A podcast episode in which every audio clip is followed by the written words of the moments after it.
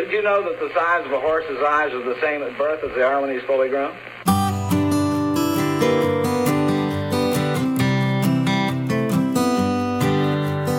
Well, good morning, good afternoon, or good evening, depending on when and where you're tuning in. This is episode 22 of the Blue Collar Executive Podcast, and I am your host, Louis Talby Jr.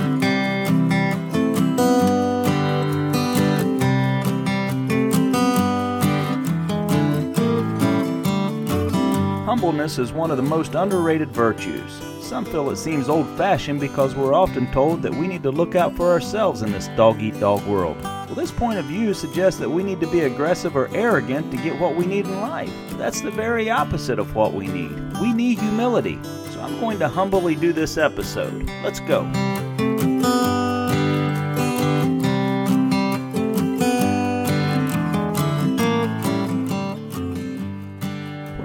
Our 20s, I saved all my pennies and surprised my wife with a trip to New York City for our anniversary. It was our first time in the Big Apple, or any big city for that matter. And since we were trying to experience everything we knew about the city, we walked into Saks on Fifth Avenue. I went to the first rack I saw and picked up a blank t shirt. A green 100% cotton plain t shirt. I said to my wife, I have to buy this just to say we bought something from this famous store. But when I pulled the tag out, I about fell over. The price tag said $600. Let me say that again. A plain 100% cotton t shirt, short sleeves, $600. I said, There's no way, and I carried it over to a sales lady. I said, There must be some mistake on this price tag, or maybe I don't know how to read it. She said, No, that's the price, $600. That really upset me that someone would pay $600 for a t shirt. I said, Ma'am, there has to be some kind of mistake. I can get a three pack of Fruit of the Loom t shirts at Kmart for six bucks. She said, Well, our shoppers are different. I said, I'd say they're different. They're idiots if they're paying $600 for t shirts. It really did upset me, and still does thinking about it today. How arrogant does someone need to be to feel it's okay to pay that much for a t shirt? I mean, if money means nothing to you, then go buy the three pack and give the remaining $594 to someone who needs it. I mean, there's people starving in this world, and if your conscience don't bother you while you're wearing a $600 t shirt, there's something wrong. I don't care what your title is, how much money you have in the bank, what kind of car you drive, how big your house is, how famous you are. You are no more valuable than the homeless guy laying in a ditch. Let that sink in for a second. Now, I'm not saying that any of us were put here to be bums. I'm talking about our value. The value that our Creator gave each and every one of us. It's not reflected by any amount of material items or status levels. See, success is not what we've done compared to others. Rather, success is what we've done compared to what we were created to do.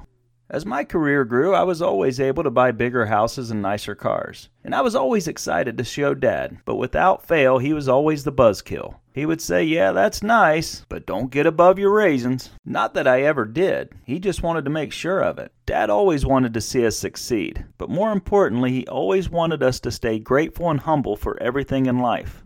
He was a very simple man. Many people say that material things are not important, but Dad didn't just say it, it was obvious just by the way he lived. He didn't even have electric windows in his truck because he would always say, Oh, that's just something else that could break. And he didn't just keep himself grounded, he would be the first one to remind someone where they came from if he felt they were being arrogant. One time he saw a country music artist yell at a lady in the audience to shut her crying baby up. Now, Dad knew this singer and actually grew up with him in the hills of Kentucky. So after the show, when he came walking off stage, Dad was standing at the bottom of the stairs to meet him. He said, I guess you were never a baby and never cried. The singer was stunned. Dad said, Look, you may be a big star now, but you're starting to get above your raisins. And you know that guy actually hugged Dad's neck and thanked him? I guess sometimes we all need a reminder. Being humble doesn't mean we can't have nice things. It's perfectly fine to have nice things, and if we work for them, we should reward ourselves. Being humble just means always staying grateful for what we have, and always caring and being kind to others. Arrogance, on the other hand, is having a sense of entitlement for things you haven't earned, and being so conceited that you place your wants above the needs of others. The Bible says anyone who praises himself will be humbled, and anyone who humbles himself will be praised. Webster's dictionary defines humble as having or showing a modest or low self estimate of one's own importance, to lower in dignity or importance. These definitions make humility seem like a negative quality, but I would argue that humility is one of the greatest qualities in many of our greatest leaders.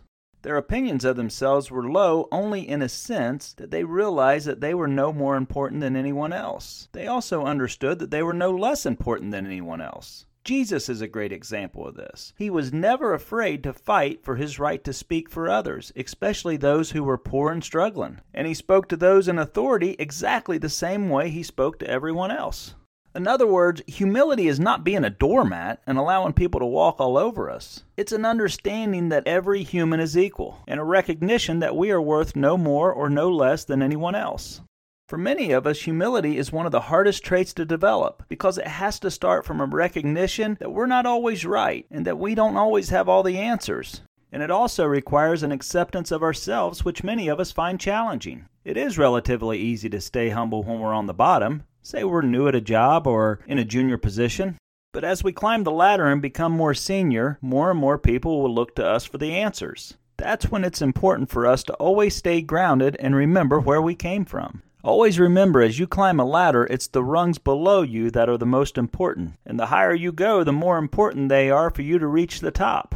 Do you know what's just as hard as being confident without seeming arrogant? Is being humble without selling yourself short. Humble people are well liked and respected. Their peers love to work with them, their bosses love to manage them. However, if they seem too humble, they run the risk of seeming passive or insecure, and they could get passed over for opportunities because no one knows they deserve them. For example, let's say your boss congratulates you on a job well done. Your response might be, Oh, thank you, but it was all Bob. Well, sure, Bob's going to be grateful. But guess who's going to get the next raise or the next cool project? Not you. It's going to be Bob. So you can stay humble, but still accept the credit for your hard work. Maybe you could say, Oh, thank you. And by the way, Bob was a great help to me on that. You still get the credit, and Bob appreciates the accolade. It is a fine line, but a line that's easy to walk if we always realize that everyone has equal value, including ourselves. My value is no greater than a guy scrubbing the floor of a jail cell right now. My value is no less than the President of the United States. Another key quality to humbleness is just spending time to listen to others, allowing them to express their feelings and values. And it's important to remember that we're not trying to solve their problems or even answer them, just listening and responding to them as fellow human beings. And last, but perhaps the most important key to staying humble, is always staying grateful for what we have. We need to take time every day to count our blessings and give thanks for them. It's so easy to get sucked into the negative spiral of always wanting more, but taking the time to stop and remember what we have and to be grateful for it is a great way to cultivate a more humble and positive frame of mind. So look at the importance of staying humble. It's so important that it's mentioned over and over in life's rulebook. Do nothing out of selfish ambition or vain conceit. Rather, in humility, value others above yourself, not looking to your own interest, but each of you to the interest of others. Jesus came to earth and demonstrated this in every aspect of his life from birth to death, and there is no one greater for us to look upon for the examples of the characteristics we all need in our own lives. Gordon Hinckley said, Being humble means recognizing that we are not on earth to see how important we can become, but to see how much difference we can make in the lives of others. So being humble may be old fashioned, but it is still a relevant key today for success in all that we do. What a wonderful world it would be if we were always graceful, grateful, and kind to each other. That, my friends, is keeping a humble heart. So I'll end this episode with the same line that I ended every pregame speech of every ball team I ever coached. In all you do, win with dignity and lose with grace. If you can do that, you'll always be a winner.